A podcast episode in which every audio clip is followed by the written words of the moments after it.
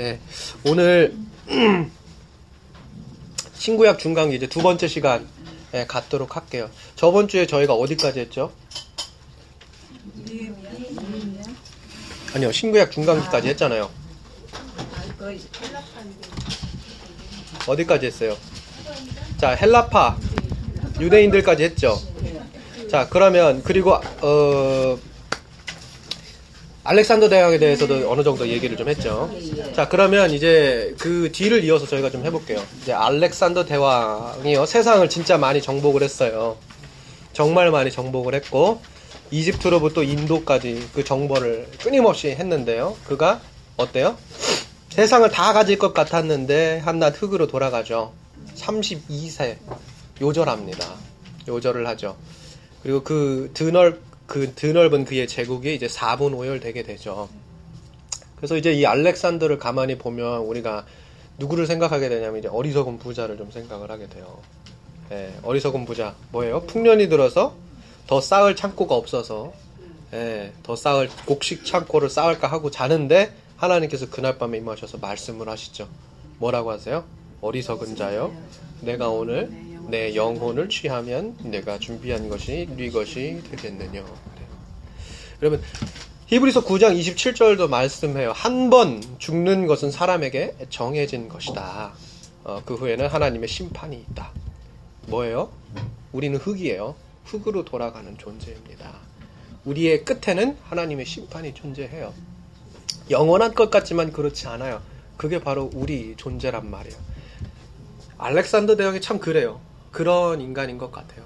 정말 영원할 것 같았고 세상을 다 정복할 것 같았는데 32살의 나이에 요절하고 말아요. 그런데 한 가지 재미있는 사실은 저희가 저번 주에도 말씀을 드렸지만 알렉산더 대왕의 스승이 누구였다고요? 아리스토텔레스. 였다고 했잖아요. 알, 알, 알렉산더 대왕이 그의 스승 밑에서 역사를 굉장히 많이 배웠어요. 그래서 역사의 주인이 바뀌어 가면서 그 사상과 문화와 언어를 정복하지 못하면 결국 그의 때가 끝나게 되면 그의 모든 과업들이 아무 의미 없고 아무 짝에도 쓸모없게 돼버리는 이러한 역사적 정황들을 그가 살펴봐서 결국에 자기의 과업, 자기의 인생의 과업은 뭐냐? 정벌도 정벌이지만 또 뭐요? 헬레니즘이라고 하는 이 문화를 선, 이 뭐예요? 전파하고 뿌리박게 하는 거 이거라고 생각을 했던 거예요. 그래서 실제로 어때요? 알렉산더 대왕이 죽었지만 그의 영향력이 끊이지 않았던 거예요. 지난주에 간략하게 말씀드린 것처럼 동방의 오리엔탈 문화와 서구의 문화, 서양의 철학 이런 것들을 한데 어울러져 한데 어울려 가지고 소위 이제 헬레니즘이라고 하는 이런 문화를 만들었습니다. 그리고 그 문화를 전파하면서 그가 정복했던 그의 통치 아래에 있었던 모든 영토에 바로 이러한 헬레니즘의 문화가 깊이 뿌리박았죠. 그러다 보니까 자연이 어때요? 유대인들이 머물고 있었던 이 팔레스티나 진학도 팔레스티나 지역도 어때요? 바로 이 헬레니즘의 문화권 안에 있었단 말이에요. 문제가 바로 여기에서 발생하는 거예요. 여기에서. 이 헬라 문화권 안에서는요, 이제 이 신이나 저 신이나 섬겨도 아무런 문제가 될 것이 없어요. 큰 문제가 되지 않아요. 다신을 숭배하고 있었어요. 실제로 우리가 그리스 신화를 통해서 별의별 신을 다 보게 되죠. 그리스 신화 작품이 어때요? 기원전 6세기 작품이니까요. 이 신약 때는 이미 이 뭐예요? 이러한 이런 그리스 신화에 대해서 이미 다 퍼질 대로 퍼져 있었을 때란 말이에요. 이미 6, 6 기원전 6, 6세기니까요. 그리고 지금 신약 성경은 어때요? 소위 말해서 이제 기원 1세기부터 시작이 된다고 볼게요. 자, 그러니까 이제 이미 500년간 그러한 예, 신화라든지 헬레니즘 문화가 이미 다 뒤덮어 있었던 거예요. 그러니까 기원전 63년 그때 로마 제국이 헬라 제국을 무너뜨리게 되거든요. 그러니까 그때까지도 거의 600년간 이게 다 이렇게 거의 500년간 어, 헬라 문화가 뿌리 받고 있었단 말이에요. 그래서 이제 이 헬라 문화권 안에서 자 그 그리스 신화를 보면요 이제 다신을 숭배하고 있어요. 별의별 신을 우리가 다 보게 되죠. 대표적으로 누가 있어요? 자, 난, 난, 난, 그, 제우스하고 제우스, 제우스. 제우스하고 올림포스 12신이 있잖아요. 예. 그렇잖아요. 12신 누구예요? 뭐 뭐 대표적으로 그의 제우스의 아내 뭐 헤라부터 시작을 해서 그렇잖아요. 뭐 포세이돈, 데메테르, 헤스티아 뭐 이렇게 쭉 있죠. 아프로디테 막 있잖아요. 근데 그 올림푸스 12신뿐만 아니라 또 되게 많아요. 그 외에도 뭐 강의 신 알페이오스, 뭐 술가합, 향락의 신 디오니소스, 무의술의 신, 뭐 아스클레이피오스, 뭐 이런 사람들이 다 이런 신들이 다 그들이에요. 그러니까 그리스 이 영향권 안에서는요. 이 신 저 신 해도 어때요? 상관이 없는 거예요. 이 신을 섬기든 저 신을 섬기든 자유롭게 섬기는 게 그렇게 큰 문제가 되는 게 아니에요. 근데 문제가 되는 게 뭐예요? 몰락한 나라의 족속 유대인들이에요. 왜요? 제주도 크기도 안 되는 그 조그만 땅에 남아가지고 자기들의 그 유일신 신앙을 지키겠다고 헬라의 혼합 정책과 신앙의 문제를 버틴 거예요. 저항한 거예요. 우리는 이들의 신앙관, 이들의 문화관에 따라서 우리의 신앙을 변절하지 않겠다. 변절시키지 않겠다. 그래서 계속해서 저항을 한 거예요. 그러니까 어떻게 돼요? 유대인들이 눈에 가시가 된 거예요. 대표적으로 유대인들을 싫어했던 사람이 안티옥 4세였어요. 이 사람은요, 히틀러가 등장하기 전까지 유대인들을 가장 혐오하고 가장 심하게 박해했던 사람입니다. 예를 들어서 그가 했던 일들이 이래요. 하나님의 성전을 제우스 숭배지로 바꾸고 남자아이들을 상대로 역할내 수술을 하고 제사장들이 먹으면 안 되고 유대인들이 가까이에서는 안 되는 이 돼지고기를 먹으라고 하고요. 안 먹으면 채찍질해서 죽이기도 하고요. 지성소 재단에서 부정한 돼지고기를 제사로 지내도 그렇게 강제로 하게 하고요. 그리고 그 돼지 피를 성소 주변에 뿌리기도 하고요. 이러한 만행을 했어요. 그래서 이 안티옥 사세의 이러한 만행을 견디다 못해서 유대인들이 봉기를 일으키는데요. 그 중에 가장 대표적인 것이 바로 마카베오 가문이 일으켰던 마카베오 혁명입니다. 예, 그런 피비린내 나는 사건이 바로 이 신구약 중간기에 있었어요. 유대인들의 봉기 사건이요. 하지만 그 헬라 제국이요. 이렇게 탄압을 하고 영원할 것 같았지만 결국 어떻게 되나요? BC 63년에 로마 제국에 의해서 멸망을 당하죠. 그래서 우리가 신약 성경 안에서 친숙하게 느끼는 바로 이 로마 제국이 비로소 등장을 하게 되는데요. 시기적으로 BC 63년에 차지한 것이기 때문에 사상적으로 정신사적으로 또 문화적으로 모든 뿌리와 근간이 바로 이 헬레니즘 문화에 깊이 뿌리 박혀 있었어요. 한마디로 영토의 주인은 로마가 됐는데요. 그 영토 내에 뿌리 박혀 있는 모든 언어, 사상, 철학, 예술 이런 것들은 모두 어디에 있었다? 헬라 문화권 안에 있었다. 라는 거예요. 이 때문에 우리가 신약 성경을 이해할 때 뭐요? 이 헬라 문화를 이해할 수밖에 없는 거예요. 이해해야만 하죠. 지난주에도 간략하게 말씀을 드렸지만 이 헬라와 헬라 문화의 뿌리 깊은 영향력의 문제로 인해서 소위 유대인들이 성경을 이 히브리어에서 어떻게 해요? 헬라어로 번역하기에 이르게 돼요. 그게 바로 뭐예요? 70인역 세프트라진트예요. 이게 별거 아닌 것 같지만 굉장히 중요한 의미를 담고 있습니다.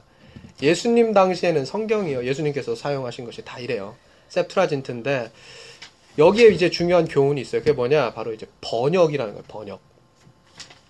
성경은 번역될 수 있다.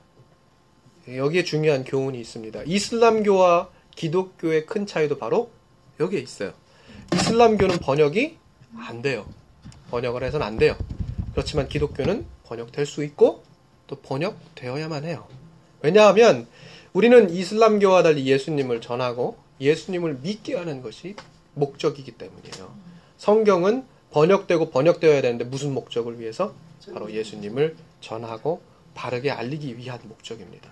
그런데 그에 반해서 이슬람은 어때요? 꾸란 그 자체가 하나님의 말씀이에요. 마음햇이 이슬람이 아니에요. 예, 마음햇은 이 꾸란을 전달을 했기 때문에 중요한 인물이 된 것이죠. 이슬람은 이 꾸란 자체가 하나님 말씀입니다. 근데 우리는 어때요? 말씀이 뭐예요? 육신이 되신 분. 이 분을 전하고 이분에 대한 이야기를 전해야 하는데 이를 널리 만방에 전하기 위해서 어떻게 해요? 이분을 담은 기록이 번역되어야 되는 거예요. 이게 이슬람과 큰 차이가 있는 거죠. 그러나 이슬람교는 꾸란 그 자체로 하나님의 말씀이고 신성한 것이기 때문에 번역되면 안 되는 거예요. 누가 그래서 꾸란을 소각하거나 이렇게 되면 어떻게 돼요? 얘네들이 막 난리를 치죠. 예, 시위하고 난리가 납니다. 그러니까 이 사람들에게 꾸란은 우리로 치면 뭐예요? 예수님이라고 보면 되겠어요. 예. 그래서 이제 그들은 이제 꾸란에 대한 굉장한 경외심을 가지고 있죠. 그래서 이제 기독교는요, 이제 mission by translation이라고 해요. mission by translation이라고 그러고, 그에 반해 이슬람교는 mission by diffusion이라고 그래요. 이슬람교에 실제로 들어가려면 아랍어를 배우고 아랍 문화 안으로 들어가야 됩니다. 그런데 기독교는 어때요? 그렇지 않죠. 예, 이걸 잘 이해하시기 바래요. 우리 그리스도인들의 참된 목적은요, 어려운 이 고대 지식을 직, 그 고대 지식의 직접적인 전달에 있는 게 아니에요. 오히려 이 고대 지식이 어떻게 오늘날의 방법으로 어떻게 오늘날의 언어로 번역될 수 있는지를 고민하고 또 반성하면서 이 번역된 고민과 반성을 우리 주 예수 그리스도 안에 시작되고 완성될 이 복음과 함께 전달하는 것. 여기에 이제 가장 중요한 목적이 있다. 이 사실을 여러분 좀 아시고 어, 기억하시기 바래요. 다시 이제 로마 제국으로 넘어가 볼게요. 사실 이제 신약 성경 전체가 이 로마 제국하고 굉장히 밀접한 연관을 가지고 있어요. 실제로 마태복음에서 요한계시록 전체가 이 로마 제국 치하에서 씌어진 것이기도 하죠. 이 단적인 예로 우리가 누가복음 2장 1절로 7절을 보게 되면 예수님께서 이제 호적하러 호적하러 가기 위해서 고향으로 가는 거 볼 수 있잖아요. 근데 그게 바로 이제 로마 황제 명령이 있었기 때문인데요. 그때가 이 역사적으로 로마의 가이사 아우 아구스도 아우구스투스라고 그러는데요. 그에 의해서 주변의 나라들이 모두 이제 지배를 당하게 된 시대 어, 그때입니다. 이 아구스도 가이사라고 그러잖아요 성경에. 그의 본, 본명이 뭐냐? 율리우스 카이사르 옥타비우누스입니다. 그에게 부여진 별칭이 아우구스, 아구스도, 아구스도. 영어로는 어거스트라고 그러는데요. 이건 존엄한 자라는 의미예요. 사람들이 그를요, 이 존엄한 자인 이 가이사를요, 신처럼 숭배하기도 했죠. 에, 그는 그가 했던 이제 일 가운데 가장 핵심적인 사안이 뭐냐? 어, 로마 제국의 지배하에 있는 식민 국가들을 보다 체계적으로 지배하기 위해서 자신의 치아 아래에 있는 백성들의 수를 정확히 파악하는 소위 말해 인구 조사를 시작을 했어요. 그래서 그 인구 조사를 토대로 뭐를 하려고 했냐?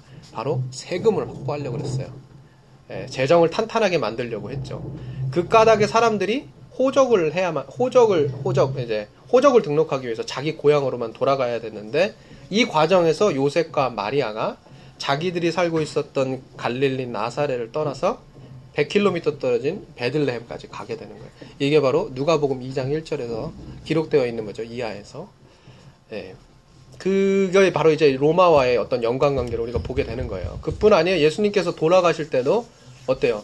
십자가 처형을 당했잖아요. 이것도 이제 로마의 처형법이었죠. 에, 신약 성경은 곳곳에 진짜 많은 곳에 에, 로마 제국과 관련된 것을 담고 있습니다.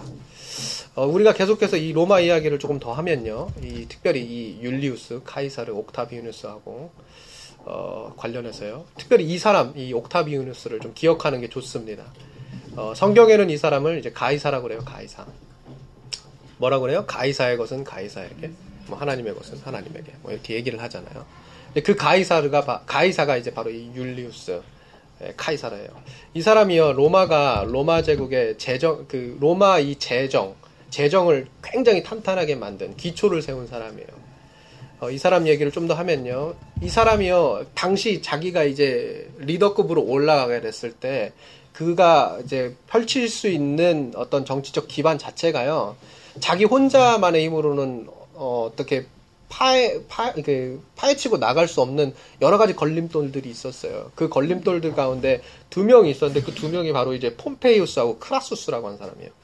그래서 폼페이우스, 크라수스, 그리고 이 카이사르 이 세 명이 소위 말해 이 로마의 이 삼두 정치를 합니다. 그래서 세 명이서 이제 파워를 파워 게임을 서로 하게 되는 거예요. 그래서 그 파워 게임을 하게 되는데 그 패권을 두고 싸우는 싸움에서 이 크라수스가 먼저 탈락을 해요. 그리고 나서 이 폼페이우스하고 카이사르하고 계속해서 싸우게 되는데요. 음, 카이사르는 갈리아 지방, 오늘날로 치면 이제 프랑스와 독일 지방, 여기에서 이제 통치를 주로 했고요. 폼페이우스는 아시아 쪽으로 넘어가요. 로마 제국을 등지고. 그래서 아시아 쪽을 폼페이우스는 가지고 있었고요. 그러다 보니까 아무래도 어떻게 해요? 예루살렘까지 점령을 하고 거기를 자기의 치아 안에 두었죠. 그러니까 BC 63년경에 로마 제국이 이 팔레스티나를 점령하게 되는데요. 그때에 그러면 누구의 통치하에 있었냐? 바로 이 폼페이우스의 통치하에 있었다라고 보시면 되겠어요. 그래서 예수님께서 탄생하시고 어 이제 배경이 이제 시작되게 되는데 그 전 바로 그 전 배경이 바로 이 폼페이우스 치하에 있었던 이 로마 제국이다 이렇게 보시면 되겠어요. 어 근데 그와 경쟁하던 카이사르가요 이제 폼페이우스를 이제 공격을 해서 이 로마 제국을 자신의 통치권 안에 두려고 했죠. 실제로 그렇게 했어요. 그래서 이제 갈리아 지방에서 소위 이제 이탈리아 지방을 가르는 작은 강을 건너는데요. 그 강이 바로 이제 루비콘 강이에요. 루비콘 강. 그래서 이제 로마식으로 표현을 하면 뭐 루비콘 강을 건넜다 이런 속담이 있는데 이건 뭐냐면 돌이킬 수 없는 일을 했다. 이제 이런 표현이 되겠어요. 그래서 이제 이 루비콘 강을 건너서 이 카이사르가 폼페이우스를 치고 로마를 자신의 통치권 아래로 두게 되죠. 그리고 그 루비콘 강을 건너서 폼페이우스를 치고 또 어떻게 해요? 이집트로 넘어가요. 그래서 소위 이집트 원정을 하게 되는데 그때가 그의 나이가 이제 52살이에요. 근데 이집트의 원정을 가지고 누구를 만나요? 클레오파트라를 만나요. 네, 그쵸. 잘하시네요. 또 멜로 쪽은 또 강하시네요. 아, 그렇죠. 네. 그래서 이 카이사르하고 이 폼페이우스가 아, 폼페이우스가래. 카이사르하고 클레오파트라가 이제 어, 사랑에 빠지게 되죠. 52살의 나이인데요. 이 여인이 뱀이에요, 뱀. 뱀이에요. 이제 카이사르뿐만 아니라 후에 이제 제2차 삼두 정치라고 있는데요. 어, 그때에서도, 그때도 이제 또 다른, 어, 다른 인물과도 사랑에 빠지죠. 역사상, 어, 클레오파트라의 코가 조금만 낮았어도 이제 역사의 판도가 달라졌을 거다. 뭐 이러는데요. 그게 다 이런 정화 안에서, 이런 배경에서 나온 이야기라고 보면 되겠어요. 그래서 카이사르가 계속해서 진군하고, 이제 폼페이우스하고 전쟁을 하고 이런데요. 이제 빨리 전시로 복귀를 해야 되는 상황이었어. 그런데도 이 카이사르가 누구의 치마폭에 있었던 거예요? 클레오파트라의 치마폭에 있었죠. 그래서 실제로 역사가들에 따르면 카이사르가 실제 이 이집트에서 어, 클레오파트라와 더불어 조금만 더 있었다고 한다면 결국 전쟁에서 지고 말았을 거다. 뭐 이제 이런 이야기를 하기도 합니다. 근데 이 카이사르가 영원한 승자가 아니었어요. 그도 어, 참 어, 안타까운 죽음을 맞이하게 되는데요. 어떻게 죽냐? 여러분 그의 양자 브루투스라고 있어요. 예, 근데 그 양자가 어, 이제 어떻게 보면 이제 배신을 하게 된 거죠. 그리고 그의 등에 칼을 꽂게 되는 건데 그때 이제 카이사르가 이제 이런 얘기 유명한 얘기를 하잖아요. 브루투스 너 맞아 막 이러면서 예, 정말 사람은 믿을 대상이 안 된다라는 거를 이제 역사적으로 보여주게 되는 거예요. 사무엘상 14장을 보면 사울왕 이야기가 나와요. 예, 마지막 부분에 사울이 어, 모든 전쟁에서 다 승리해요. 여러분 저희가 역사서 할 때 사울 봤잖아요. 사울 어떤 인물이에요? 굉장한 인물이잖아요. 그죠? 그래요. 흑수저 맞아요. 흑수저 출신이잖아요. 베냐민 기스 집안. 너무 아무것도 아닌 인물. 그에 반해 다윗은 어땠다고 했어요? 자기 사병도 가지고 있었잖아요. 여부스 족속 어디요? 예루살렘 성전. 그 난공불락의 성전을 어떻게? 다른 뭐 여타 군인들을 데리고 온 게 아니었죠. 자기 사병 끌고 가가지고 그 난공불락성을 함락시켰던 대단한 인물. 금수저 유다 지파 사람. 그리고 그의 아버지 누구요? 이세. 이세의 선조가 누구였어요? 보아스. 대부잖아요. 다윗은 그런 집안 사람이었단 말이에요. 근데 그에 반해 사울은 어때요? 암나기 하나 잊어버려가지고 그거 찾아다녀야 되는 인간이에요. 여러분. 그런데도 보니까 사울이 어때요? 참 대단했어요. 그죠? 잘 나왔어요. 언제까지? 하나님에게 하나님의 말씀에 순종하지 않을 때까지 그때까지만 해도 사울랑 진짜 잘 나왔. 한 번도 안 졌어요. 딱 한 번 졌어요. 언제? 자기가 죽을 때. 그 전투 딱 그 마지막 그 블레셋 전투에서 한 번 지고 다 이겼어요. 굉장히 용맹한 사람이었어요. 그러니까 다윗이요 애가를 짓잖아요. 조가를 짓잖아요. 그 조가에서 강한 용사 강한 두 용사하면서 사울과 요나단을 얘기할 때 그 강하고 용맹한 용사라는 말이 허구가 아니에요. 허언이 아니에요. 실제로 사울이요 만방을 불안에 떠뜨리게 했던 그런 대단한 인물이에요. 그런데 문제는 뭐예요? 자신도 불안에 떨었어요. 악신에 계속해서 네. 항상 이겼는데 항상 이겼는데 그래도 불안에 떨었어요. 왜 그랬을까요? 하나님의 도움이 아니라 사람의 도움으로 이기니까 늘 불안한 거예요. 하나님의 힘이 아니라 사람의 힘으로 하다 보니까 늘 불안한 다윗을 어때요? 다윗도 마찬가지. 다윗도 어딜 가나 승리합니다. 어딜 가나. 그런데 사울과 달리 이런 표현이 성경에 나오죠. 다윗이 어디를 가든지 여호와께서 이기게 하셨더라. 사울은 어때요? 여호와께서 이기게 하셨다는 말이 없어요. 그러니까 이겨도 어때요? 불안한 거예요. 어디를 가든지 사람을 의지하고 어디를 가든지 사람을 불러고 그게 사울의 처세예요. 그런데 다윗은 어때요? 어디를 가든지 여호와께서. 내용상으로는 둘 다 이겼어요. 내용상으로는. 근데 그 안에 보니까 가만히 들여다보니까 엄청난 차이가 있는 거예요. 우리도 마찬가지예요. 내 힘과 내 능력이 아니라 하나님의 능력으로 승리하는 인생이 되어야 할 줄로 믿습니다. 네. 이게 그래요. 내 힘으로 하면 불안이 찾아와요. 언제 어떻게 끝날지 모르는데 네. 정말 이게 여러분 저보다 더 오래 사셨고 인생으로 경험하셨잖아요. 내 힘과 내 능력으로 하다 보면 불안이 찾아와요. 진짜로. 이게 거품이라는 걸 알잖아요. 네.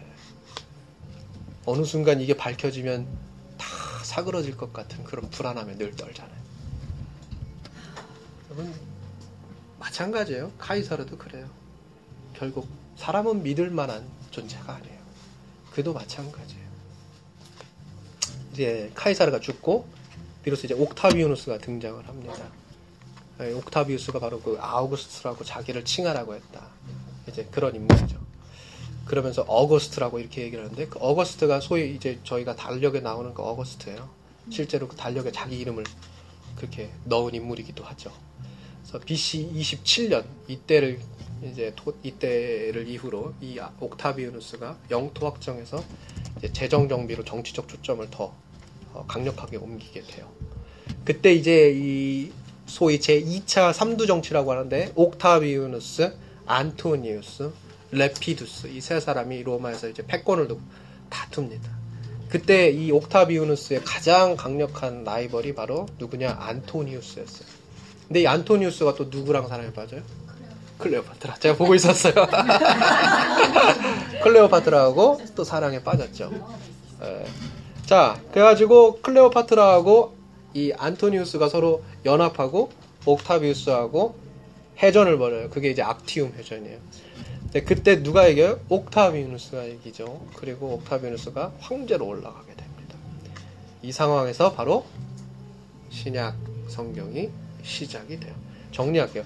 헬라 제국이 중요해요. 헬라에서 로마 제국으로 넘어는 갔어요. 영토의 주인이 넘어는 갔죠.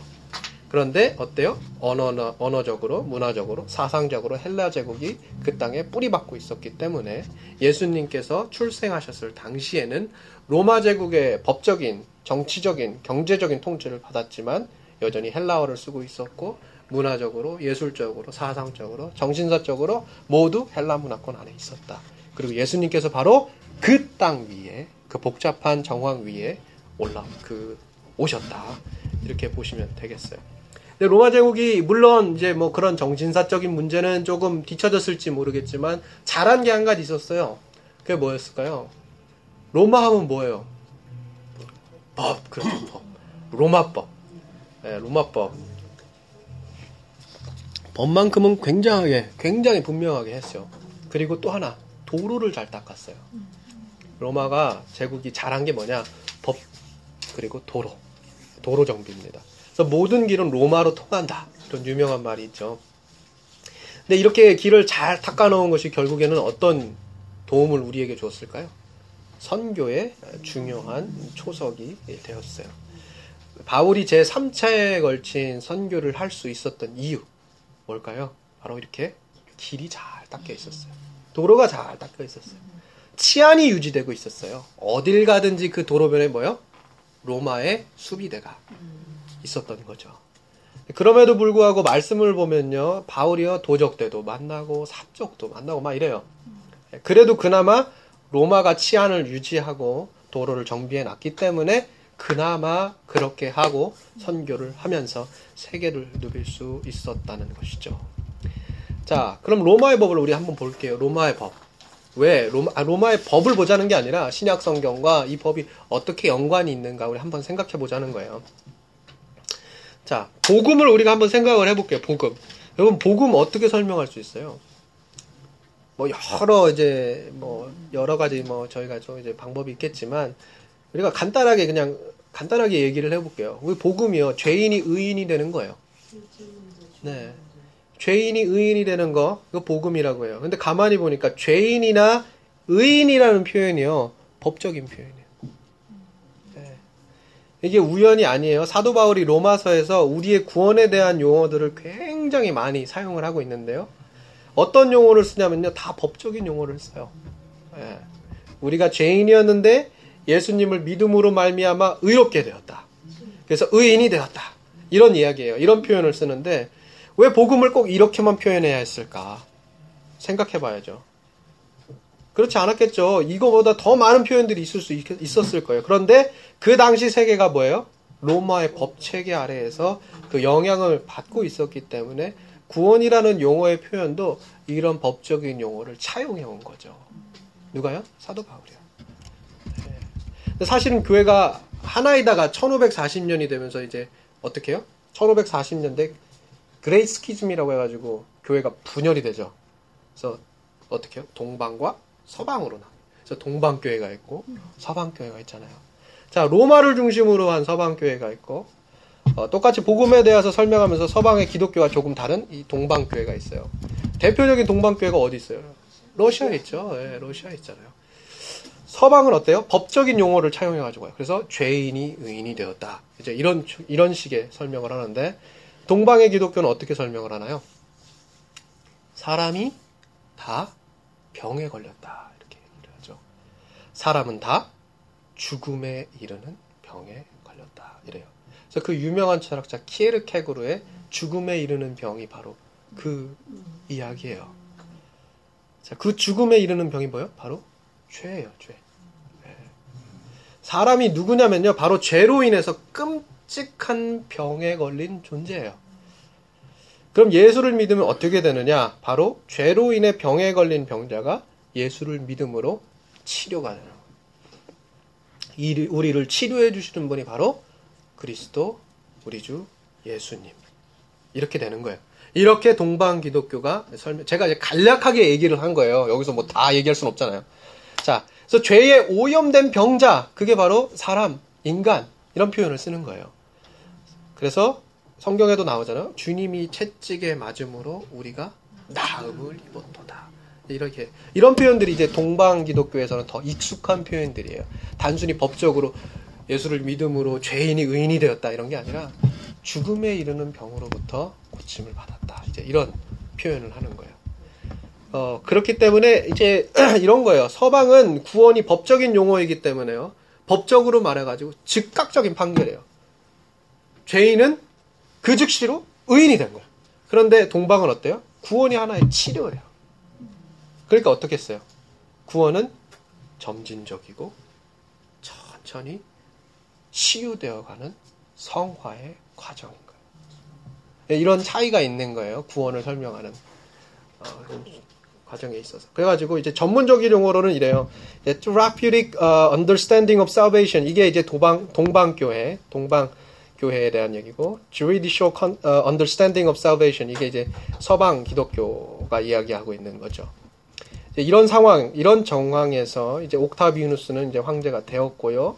세계가 이 로마 세계의 언어와 사상, 그리고 철학적으로는 이제 헬라 영향을 받으면서 있을 때 그 세계 가운데 예수님이 오셨어요. 자, 그럼 여러분이라면 하나님께서 자신의 아들을 이런 땅에 보낼 때 이런 세계적 정황이 팍 뒤섞여 있는 어, 그런 땅으로 자신의 아들을 보내실 때 어디에 보내시겠어요? 좀 괜찮은 집에 보내겠죠. 그렇지 않겠어요? 네? 좀 괜찮은 집안에 보내야죠. 아니 뭐 헬라 정세도 있고 로마 정세도 있고 아직 뭐, 뭐 모든 것들이 복잡하잖아요. 로마 안에도 이게 정비가 안 되니까 전쟁이 계속해서 있고 뿐만 아니라 그 헬라 문화 때문에 유대 전역이 아주 고생의 고생의 고생을 그러면 하나님의 아들이 거기에 딱 메시아를 보내줬어요. 그럼 어떤 집안에 보내줘야겠어요? 뭔가 좀 파워 있는 집안에 보내줘야 될 거 아니에요. 근데 우리 하나님께서 어떻게 하셨어요? 목수 집안에 보냈어요. 목수 집안에. 목수 집안. 그럼 왜 하나님께서 예수님 목수 집안에 보냈을까? 예수님도요, 공생의 시작 전에 뭐 했어요? 목수. 여러분 그거 아세요? 우리 교회 송봉주 목사님. 송봉주 목사님의 형님이 목수예요, 목수. 아세요? 아, 그래요? 네, 얼마 전에 근데 좀 이제 수술을 좀 하셨는데 기도 좀 해주세요. 많이 마음이 아파요. 지금 굉장히 어려움 가운데 있어요. 그러니까 송봉주 목사님 꼭 좀 기도를 좀 해주세요. 네. 네? 아니요, 그게 아니라 이제 폐에 구멍이 좀 있어가지고 네, 이제 아마 이제 목수일 하면서 이제 폐에 좀 문제가 많이 있으셨나 싶어요. 어쨌든 이제 아, 목수 얘기를 하다 그렇게 됐는데 어, 예수님도 공생의 시작 전까지 어때요? 이제 목수 목수일 하셨어요. 목수일. 목수가 평생 동안 가장 많이 만지는 게 뭔지 아세요? 나무. 나무. 망치. 못. 나무, 망치. 목수하면 이걸 많이 만지잖아요. 예수님이 늘 그거에 둘러싸여 있어요. 근데 아이러니한 게 이 세 가지가 예수님의 죽음과 늘 관련이 있는 것이잖아요. 정확한 건 우리가 이제 천국 가서 하나님께 물어봐야겠지만 분명히 하나님께서 예수님을 목수 집안에 보낸 이유가 있었을 거다 이런 생각을 해보게 돼요. 분명히 뜻이 있을 것이다. 성경에는 안 나왔지만 예수님께서요 그 커다란 대못으로 망치를 가지고 그 대못을 이렇게 막 박다가 한 번쯤 잠잠히 생각에 빠지셨을 것 같기도 해요. 손에다가 이렇게 한번 대보기도 하고, 네? 이렇게 한번 대보기도 하고, 못을 대보기도 하고, 발에도 한번 대보기도 하고. 그랬을지도 모르죠. 한번 가서 물어봐야 될 것 같아요. 근데요, 저는요, 하나님께서요, 당신의 아들 예수 그리스도를 이 땅에 보내셨을 때 아무 뜻이 없이 보내셨을 거라 생각하지 않아요. 우연히 목수의 아들로 저는 그렇게 생각하지 않아요. 하나님께서 우리를 이 땅에 보내주셨을 때, 이 땅에 태어나게 하셨을 때, 정말 우연히 너희가 알아서 살아가라. 우리 안에 그러셨을 것 같아요? 저는 그렇게 믿지 않습니다. 모든 일에는 하나님의 뜻과 섭리가 있는 줄로 믿습니다. 여러분은 어떠세요? 우리 예수님 그렇게 보내셨을 것 같아요, 우리 하나님이? 아니요. 반드시 하나님의 뜻과 섭리가 있죠. 모든 일에, 어느 곳에서든지 거기에는 하나님의 뜻과 섭리가 있습니다. 여러분, 우리 인생에도 바로 그 뜻과 섭리가 있어요. 우리 인생 모든 일들 가운데 여러분 그 하나님의 뜻과 섭리를 발견하는 저 여러분이 됐으면 좋겠어요. 잠깐 구역으로 가볼게요. 노아가요. 창세기 6장을 보면요. 노아요, 노아. 당대 완전한 자, 경건한 사람만 이렇게 표현을 하잖아요. 근데 그에게 아들이 없었어요. 언제까지 없었어요? 500살까지 없었어요. 여러분, 우리 노아가 500살까지 없는 거 이거 그냥 많이 지나치죠. 아브라함만 봐요, 아브라함만. 100세까지 없었다는 거, 그것만 봐요. 근데 실제 노아는 어때요? 500살까지 없었어요. 우리 무심코 지나갔죠? 네. 여기에 되게 중요한 일이 있어요. 중요한 교훈이 있어요. 여러분, 조선 왕조가 몇 년인 줄 아세요? 조선 왕조가 500년이에요. 태종, 태세, 문단세, 예선, 연중, 임명선, 광인, 교연, 숙경연, 정순, 연철, 고순종! 여러분, 500년이에요. 이 500년 동안 어때요? 노아가 아들이 없었어요. 조선의 왕이 이렇게 바뀌는데 그동안 아들이 없었다고요. 노아가 기도 안 했을 것 같아요. 노아가 기도 안 했을까요? 500년에 500년. 거기에 하나님의 뜻이 있어요. 어떤 사람이 배를요, 100년간 만들 수 있을 것 같아요. 노아가 100년 만들었어요, 배를. 여러분, 미치지 않고서야 어떤 사람이 산 위에다가 배를 100년 동안 만들어요. 할 수 있을 거라 생각하세요? 제정신으로? 여러분, 샘과 함과 야벳이 노아 아버지한테 불평했을 거예요. 아버지 왜 이렇게 해요? 아주 쪽팔려 죽겠네. 하루 이틀도 아니고 지금 몇 년입니까? 100년을 짓는데 어디 하나님이 물로 심판하냐면서 따졌을 거예요. 불평했을 거예요. 아, 아버지 이게 뭐냐고. 어, 이게 무슨 하나님께서 약속 지키신다는 증거가 어딨냐고. 따졌을 거예요. 불평하고 화를 냈겠죠. 아주 막 뭐라고 물었을 거예요. 근데 그때 과연 노아가 뭐라고 했을까요? 너희들이 그 증거다 그러지 않았겠어요? 500년 동안 기도하고 기다렸더니 너희들이. 그렇게 얘기 하지 않았겠어요? 거기에 다 하나님 뜻이 있는 거 아니겠어요, 여러분? 하나님께서 노아를 500년 동안 기다리게 하신 목적이 있었을 거예요. 뜻이 있었을 거라고요. 100년 동안 산 위에서 허벌판에서 물로 심판한다고 하는데 물은커녕 아무것도 없어요. 아이들 데려다 놓고 100년 동안 산 위에서 배를 짓는다고.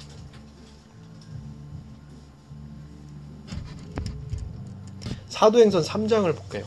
나면서부터 40년 동안 여러분 나면서부터요. 나면서부터 태어났을 때부터 안진뱅이에요. 제9시 기도 시간에 베드로와 요한이 나사렛 예수의 이름으로 그를 일으켜요. 아시죠 이 사건? 근데 거기 구절에서 저희들의 눈을 사로잡는 게 있어요. 바로 그날 그는 날마다 성전 미문 앞에 앉아 있던 자라. 그는 날마다 성전 미문 앞에 앉아 있던 자라. 자, 그럼 여러분 태어날 때부터 구걸하지 않았겠어요? 그랬을 거예요. 40년 동안. 한 10살 때부터 날마다 성전 미문에 올라왔다고 우리 한번 가정해 볼게요.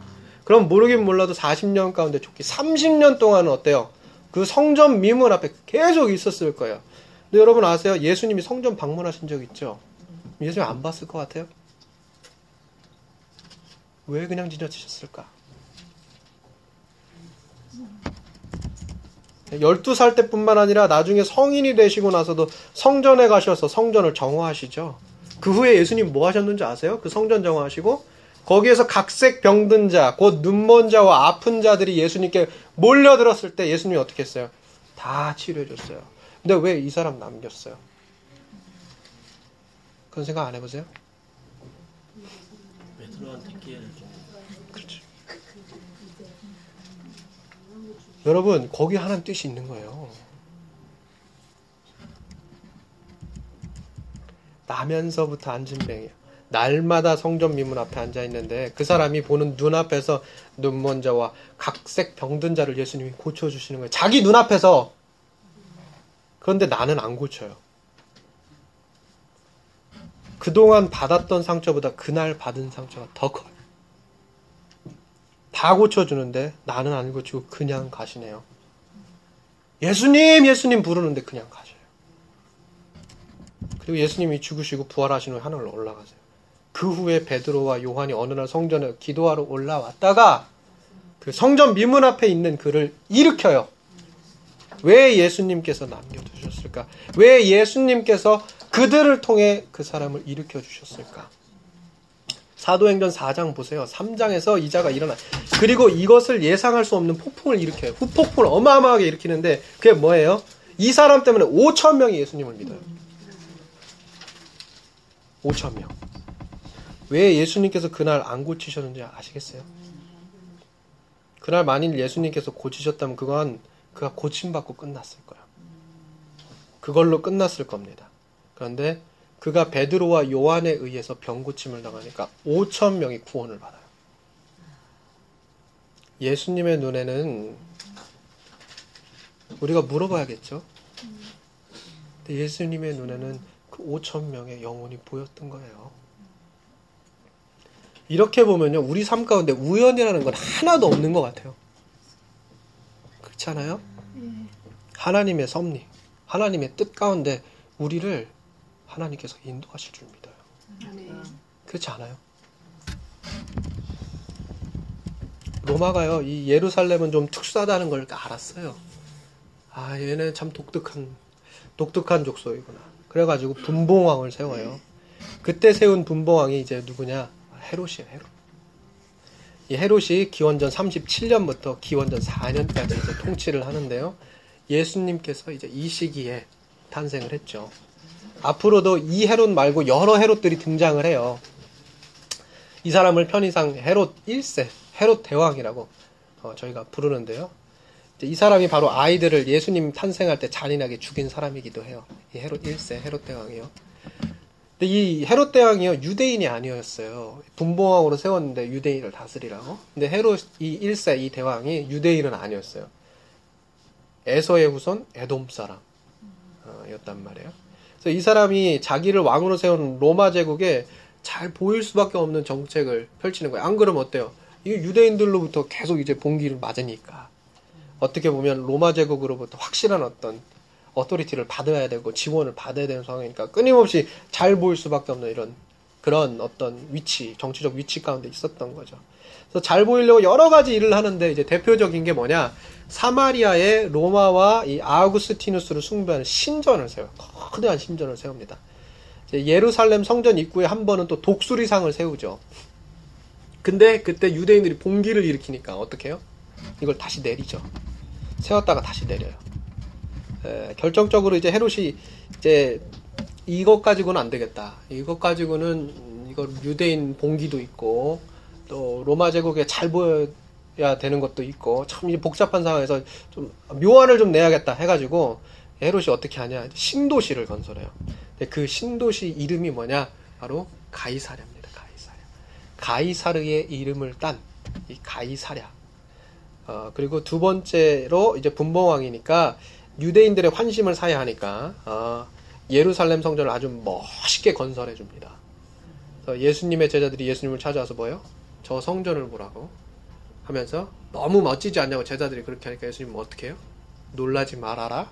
저 성전이 돌 위에 돌 하나도 남기지 않고 무너지리라 이렇게 얘기하시죠. 그 성전이 바로 뭐요?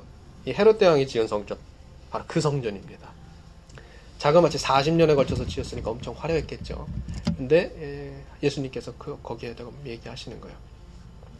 주님이 한 번은요 이 성전뿐만 아니라 이 신도시 이 가이사랴에 왔었어요. 황제의 도시, 황제를 위한 도시. 마태복음 16장에 보면 오늘날 제자들을 데리고 예수님께서 호련히 이곳 가이사랴로 가십니다. 가이사랴에 뭐가 있겠어요? 각종 황제의 신전들이 있을 거고 화려한 조형물로 가득 찼을 거예요. 엄청났겠죠.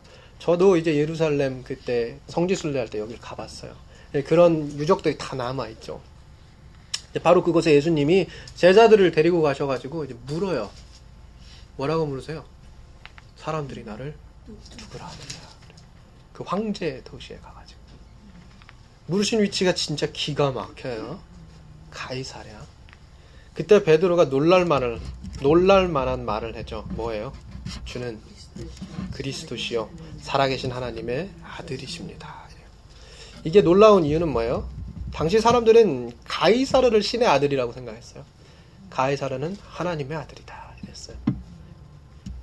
근데 그 신의 아들을 위한 도시, 그 신의 아들을 위한 조형물로 가득한 이 도시에서 베드로가 주님을 가르쳐가지고 뭐라 그래요? 당신이 하나님의 아들이다. 당신이 신의 아들이다 그래요. 그러니까 이게 놀라운 고백인 거예요. 굉장히 놀라운 고백이에요. 그러니까 유, 주님이 칭찬하죠. 바요나 시모나 이것을 너에게 앉아. 네가 아니라 하나님이시라. 이래요. 거기까지는 사실 좋았어요. 근데 그 뒤에 이제 베드로가 약간 좀 이상한 짓을 해가지고 참 이렇게 그래요. 저희 저희도 그렇지 않아요? 예. 한 번 잘했는데 꼭 이렇게 다시 한 번 이렇게 또 꼬꾸라지고 늘 이런 것 같아요. 저도 늘 그런 것 같아요. 그걸 다 베드로가 까먹어요. 잘한 거 다 까먹어요. 저희도 마찬가지 아닙니까? 저도 그래요, 저도. 잘했다가 다 까먹어요. 저희 와이프한테 그래서 늘 이렇게 어려움을 당해요. 잘했다가 순식간에 다 까먹는 것 같아요. 신기합니다. 왜 그러는지 모르겠어요. 알면서도 그렇게 계속해요. 자, 어, 그리고 이제 가이사에서 예수님 베드로에게 이렇게 얘기를 해요. 어찌됐든 까먹기 전에. 어, 너는 베드로라. 내가 내 위에, 바로 너의 그 고백 위에 교회를 세우리니 음부의 권세가 해치지 못하리라 이렇게 말씀. 우리 이 말씀을 읽을 때 이렇게 생각해요. 아 예수님께서 교회를 세우시는데 음부의 권세가 막 공격을 하는구나. 근데 주님이 보호하시고 지키심으로 음부의 권세가 교회를 해치지 못하는구나. 이제 여러분 근데요 이게 영어 성경이나 이렇게 한번 읽어보세요. 이게 이제 이런 이런 의미가 아니에요. 실제는 이런 의미가 아니에요. 이런 의미가 아니라 이런 이런 직역하면 이런 거예요. 그 The Gates of Hades 지옥의 관문이 견디지 못하리라 이렇게 돼 있어요. 그러니까 무슨 말이냐면요. 음부의 권세가요. 이 지옥의 권세, 악의 권세가 교회를 가지고 막 지어 짜고 막 공격해가지고 흔드는 게 아니라요. 거꾸로 어떻게 되는 거냐면요. 교회가 음부의 권세를 공격하는 거예요. 그거를 음부의 권세가 못 견딘다는 얘기예요. 우리가 신학적으로요, 너무 교회를 수동적으로 만들어 놨어요. 막 음부의 권세가 가지고 때리면 그냥 그거 맞아주고 있는 게 교회라고 생각을 하는데요. 꼭 뭘 지켜야 되는 걸로만 알고 있어요. 그런데요, 실제로 교회는요, 여기에서 얘기하고 있는 주님께서 세운 교회는요, 그렇게 맞고 수동적으로 지키는 교회가 아니에요. 세상에 나가가지고요, 그 음부의 권세를 쥐고 흔드는 게 교회예요. 근데 지금 오늘날 우리의 교회가 어때요? 왜 그렇게 하고 있나요? 아주 심히 얻어맞고 있죠. 그렇게 얻어맞을 수가 없어요. 우리 대표기도 하면 늘 그래. 아버지 이 약하고 험한 세상에서 우리를 지금까지 지난 일주일 동안 지켜주셔서 감사합니다. 대표기도가 꼭 그래요. 감사해요. 감사합니다. 근데 그게 다가 아니에요. 우리 예수님이 그러라고 교회 세운 게 아니에요. 주님이 생각하신 교회는 그게 아니에요. 주일에 모여서 주님의 이름으로 모여가지고 성령 충만함을 받고 그 어떻게 해요? 바로 베드로가 했던 그 신앙 고백 위에 견고하게 서서 세상으로 나가는 거예요. 그리고 세상에 나가서 공격할 때 음부의 권세가 무너져 내리는 거예요. 예수님께서요, 병을 고칠 권세를 주고 70명을 파송하죠. 파송한 사람들이 돌아와서 고백을 해요. 주여 주의 이름이면 병자가 낫습니다. 주여 주님의 이름이면 귀신이 쫓겨나갑니다. 여러분 교회가 이거예요. 교회가 이겁니다. 주님이 생각하는 교회의 모습은요. 뭘 수비하고 무슨 뭐 요새 뭐 이런 걸 만드는 게 아니에요. 악하고 험한 세상에 살다가 그저 모여가지고 한다는 말이 아유 주님 지켜주셔서 감사합니다. 이런 게 교회가 아니라고요. 그거 하는 곳이 교회가 아니에요. 살려주셔서 감사합니다 하는 데가 교회가 아니라고요. 이 세상 음부의 권세를 향해서 예수의 이름 가지고 승리하고 돌아오는 곳이 교회예요. 주여 주의 이름으로 우리가 나갔더니 귀신도 나갑니다. 병자가 고침받습니다. 세상의 모든 권세가 두려워 떱니다. 여러분 이런 고백하는 것이 교회예요. 우리 예수님이 그 고백 위에 교회를 세요. 이런 교회를 만들어 가야 되죠. 우리가.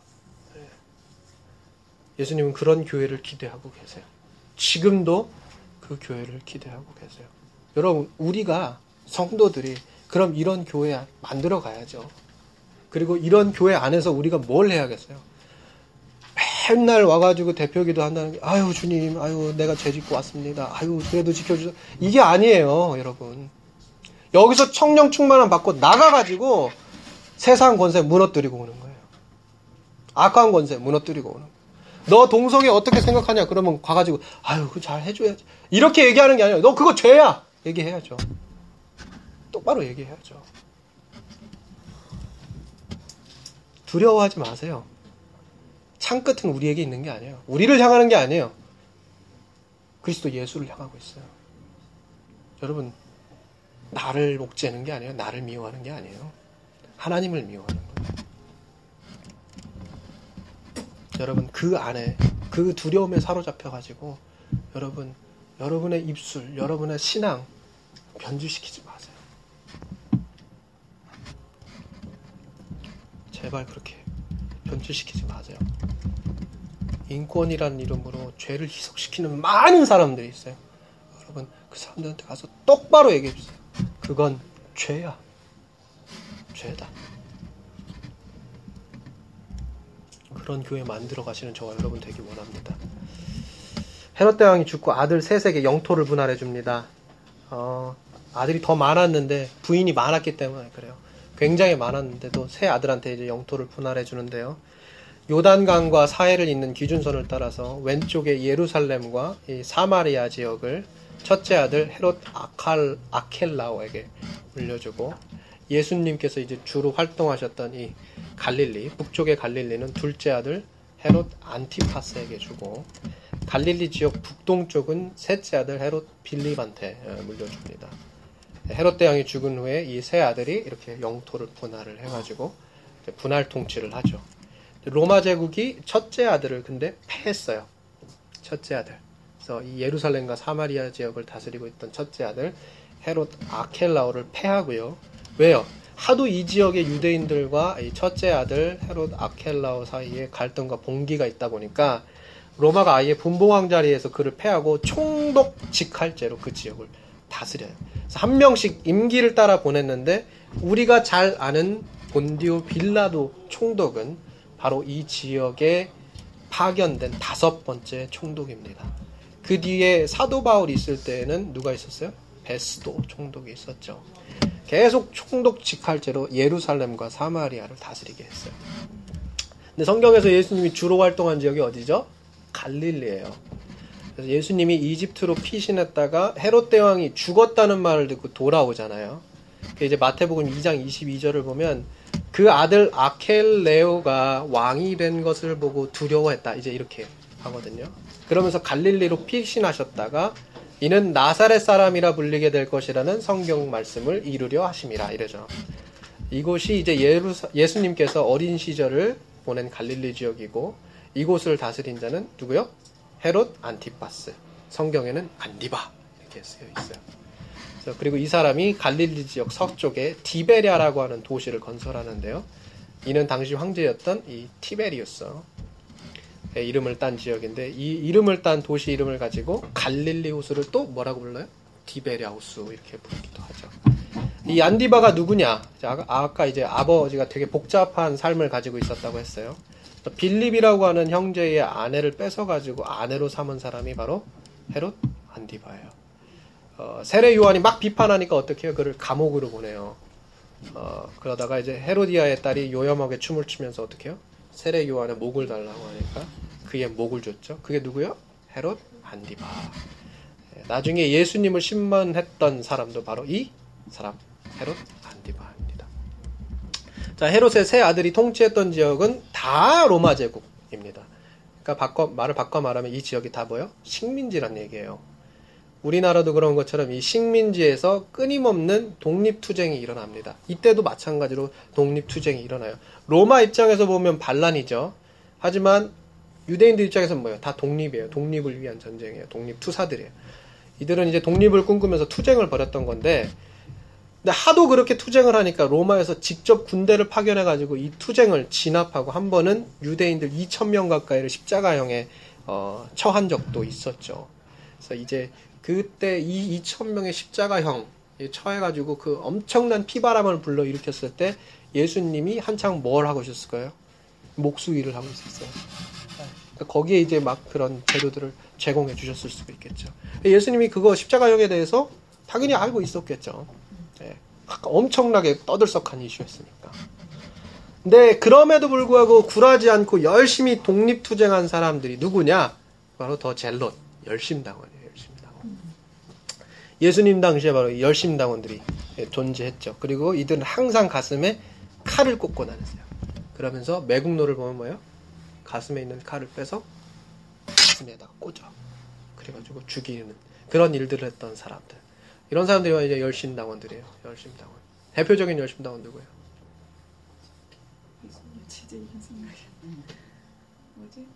숙제예요. 다음, 다음 주에 꼭 지금 문제 냈어요. 네. 다음 주에. 자, 그리고 또, 어, 예수님 당시에 또 어떤 사람들이 있었어요? 바리세파 있었죠, 바리세파. 예수님 당시에 바리새인들이 존재했어요. 일전에 이 안티옥 4세가 유대인들을 이렇게 탄압을 하면서 성소에다가 몹쓸 짓을 했죠. 근데 이러한 탄압에 저항하면서 유대인들의 신앙과 이 정통성을 지키려고 애쓴 사람들이 누구냐? 바로 이 바리세파 사람들이에요. 이 바리세라는 말은 원래 이제 분리된 자 이런 의미를 가지고 있는데 이들은 어떠한 상황에서도 분리되어서 율법을 지키기에 힘쓰던 사람들이었어요. 어, 사두 바울도 니고데모도 전부 다 다 이 바리세파 사람들이었어요. 좋게 얘기해서 음, 바리새인들은 하루 종일 율법을 연구하고 성경을 연구하는 사람이었죠. 근데 문제가 뭐였냐면 위선이었어요. 위선. 형식적인 삶의 태도. 이것이 이제 이 바리새파 사람들의 문제로 제기된 것들이었죠. 원래 하나님께서 율법을 주신 이유는 뭐였어요? 자유케 함이었죠. 막 사람을 얽매이게 하고 사람을 억압하고 그걸로 차별을 하고 그러니까 예수님께서 안식일을 가르켜 안식일이 사람을 위하여 있는 것이지 사람이 안식일을 위하여 있는 것이 아니다 이렇게 얘기하셨는데 마찬가지예요. 율법을 두고 이야기를 하고 계시는 거예요. 그러면서 예수님께서 끊임없이 꾸짖은 그런 족속들 바로 누구예요? 바리새파 사람들이죠. 그 외에 또 이제 사두개파 사람들이 예수님 당시에 있었잖아요. 사도계 후예들 저번에도 얘기를 드렸지만 사두개파는 뭐예요? 이 사람도 역시 바리새파처럼 어 이제 사람들처럼 율법 중심으로 산 사람들이었어요. 근데 이 사도계파 사람들은 특별히 성전을 중심으로 한 사람들이었죠. 그래서 성전에 늘 붙어 있었어요. 성전에 머물 수 있었죠. 근데 성전에 머물 수 있는 성전에 머물러 있었다라는 얘기는요. 바꿔 말하면요. 나쁘게 말하면 어, 로마에 굉장히 협조적이었다는 얘기예요. 왜요? 그 성전이라고 하는 것이 성전이라고 하는 것을 기반으로 해가지고 유대인들이 끊임없이 봉기도 일으키고 막 그랬잖아요. 그 유일신 신앙이라고 하는 것 때문에 어, 저번에 뭐 안티옥 4세 같은 경우에 그런 역사적 사건들도 있었잖아요. 막 봉기를 일으키고 반란을 일으키고 그럼에도 불구하고 그러한 어떤 원인을 제공하는 곳인데도 불구하고 어때요? 거기에 사두개인들이 있을 수 있도록 계속해서 아무런 문제가 없었다. 계속해서 평화롭게 거기에 머무를 수 있었다. 그건 뭐겠어요? 로마에게 잘 보였다는 얘기겠죠. 예, 정치적으로 굉장히 협조적인 그런 자세를 보였다. 그런 사람들이 바로 사두개파 사람들이었어요. 이 사두개파는 기록된 율법만 중요하다고 생각한 이런 보수적인 보수파였고요. 어, 바리세파 사람들이 선지자들의 글을 인정한 것 그거하고는 조금 달리 사두개파는 모세 오경만 인정한 족속들이었어요. 바리세파는 부활, 천사, 악마 다 존재를 믿어요. 그런데 사두개파는 어때요? 그렇지 않죠. 그게 좀 이제 구별되는 거죠.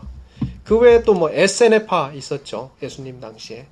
에세네. 에세네라는 건 이제 침묵 또는 경건을 일컫는 얘기인데요. 이 사람들이 이제 세상이 너무 싫은 거예요. 예. 로마 제국의 지배를 받는 사람도 싫고, 타락한 종교자들도 싫고, 다 싫은 거예요. 그러니까 어떻게 해요? 광야로 나갔어요. 예. 광야로 나간 사람들, 이 사람들이 에세나파 사람들. 그래서 하나님만 찾고 하나님만 바라면서 살아가는 사람들. 이 사람들이 이제 에세나파 사람들이에요. 성경에 나온 대표적인 에세나파 사람 누구? 세례 요한. 네. 빈들에 있었던 사람, 이 세례 요한이 바로 에세네파 사람입니다. 누가복음 3장 1절 2절을 보면 이런 말씀 나오잖아요. 당시 이런 정치적 상황 누가복음 이렇게 요약하는 거예요. 디베르 왕제가 통치한 지 15해. 본디오 빌라도가 이들 총독으로 헤롯 안디바가 갈릴리의 분봉왕으로 그 동생 빌립이 이두레와 드라곤의 지방 분봉왕으로 또 루사니아가 아빌레네의 분봉왕으로 통치할 때 안나스와 가야바가 대제사장으로 있을 때 하나님의 말씀이 빈들에서 사가랴의 아들 요한에게 임하니라. 이 사람 빈들에 있었던 이 사람 에스네파 사람 세례 요한 보시면 되겠어요. 자 그러면 당시 세상의 중심지가 어디였을까? 어, 이 누가복음 지금 제가 말씀을 드렸는데 여기에만 지금 누가복음 3장 1절에서 2절만 지금 정치 지도자가 다섯 명이 등장하고 있고 종교 지도자 안 났을까요? 이게 두 명이 이렇게 등장하고 있다. 이 시대에 그러면 세상의 중심이 어디였을까? 이 왕들이 사는 왕궁 그렇죠 왕궁이었겠죠. 종교적으로 종교적 중심지는 어디였을까? 바로 안나스와 가야바가 있었던 성전이 바로 그 중심지였을 거예요. 그런데 하나님께서는요, 이 왕궁도 아니고 성정도 아니고 누구를 주목하셨냐면 빈들에 있는 사람을 주목하셨어요. 다 왕궁도 아니고 성전도 아니고 그 모든 것들을 다 패스하셔서 어디를 주목하시냐? 빈들에 있는 사람 세례 요한을 하나님이 주목을 하세요. 그럼 사람들은 누구를 주목할까요? 왕궁에 있는 사람을 주목할 거예요. 성전에 있는 사람 중요하겠죠. 그래서 그 사람들에게 주목을 할 거예요. 그런데 하나님께서는 빈들에 하나님을 주목하는 사람에게 말씀을 주셨어요. 누가 복받은 사람일까요? 그래요. 빈들의 시간을 가지고 있는 사람, 하나님을 바라는 사람, 그 사람이 바로 복된 사람이에요. 이런 것들을 늘 기억하시는 저와 여러분 되길 바랍니다. 자, 그러면 여기까지 저희가 조금 봤는데요. 어, 이렇게 저희가 좀 이제 어, 신약, 어, 신구약 중간기를 좀 마치고요. 어, 다음 번에 저희가 할때 어, 복음서 쪽으로 좀 바로 좀 넘어가서 저희가 어, 좀더 자세하게 예수님 당시에 있었던 일들 어떠한 정황들이 있었는지 또 예수님이 전한 그런 비유의 말씀들에 대해서도 좀 알아보고 제자들에 대해서도 좀 보고 예, 바울 서신도 좀 한번 같이 보면서 어, 저희가 계시록까지의 또 여정을 한번 시작해 보도록 하겠습니다. 네, 수고하셨습니다.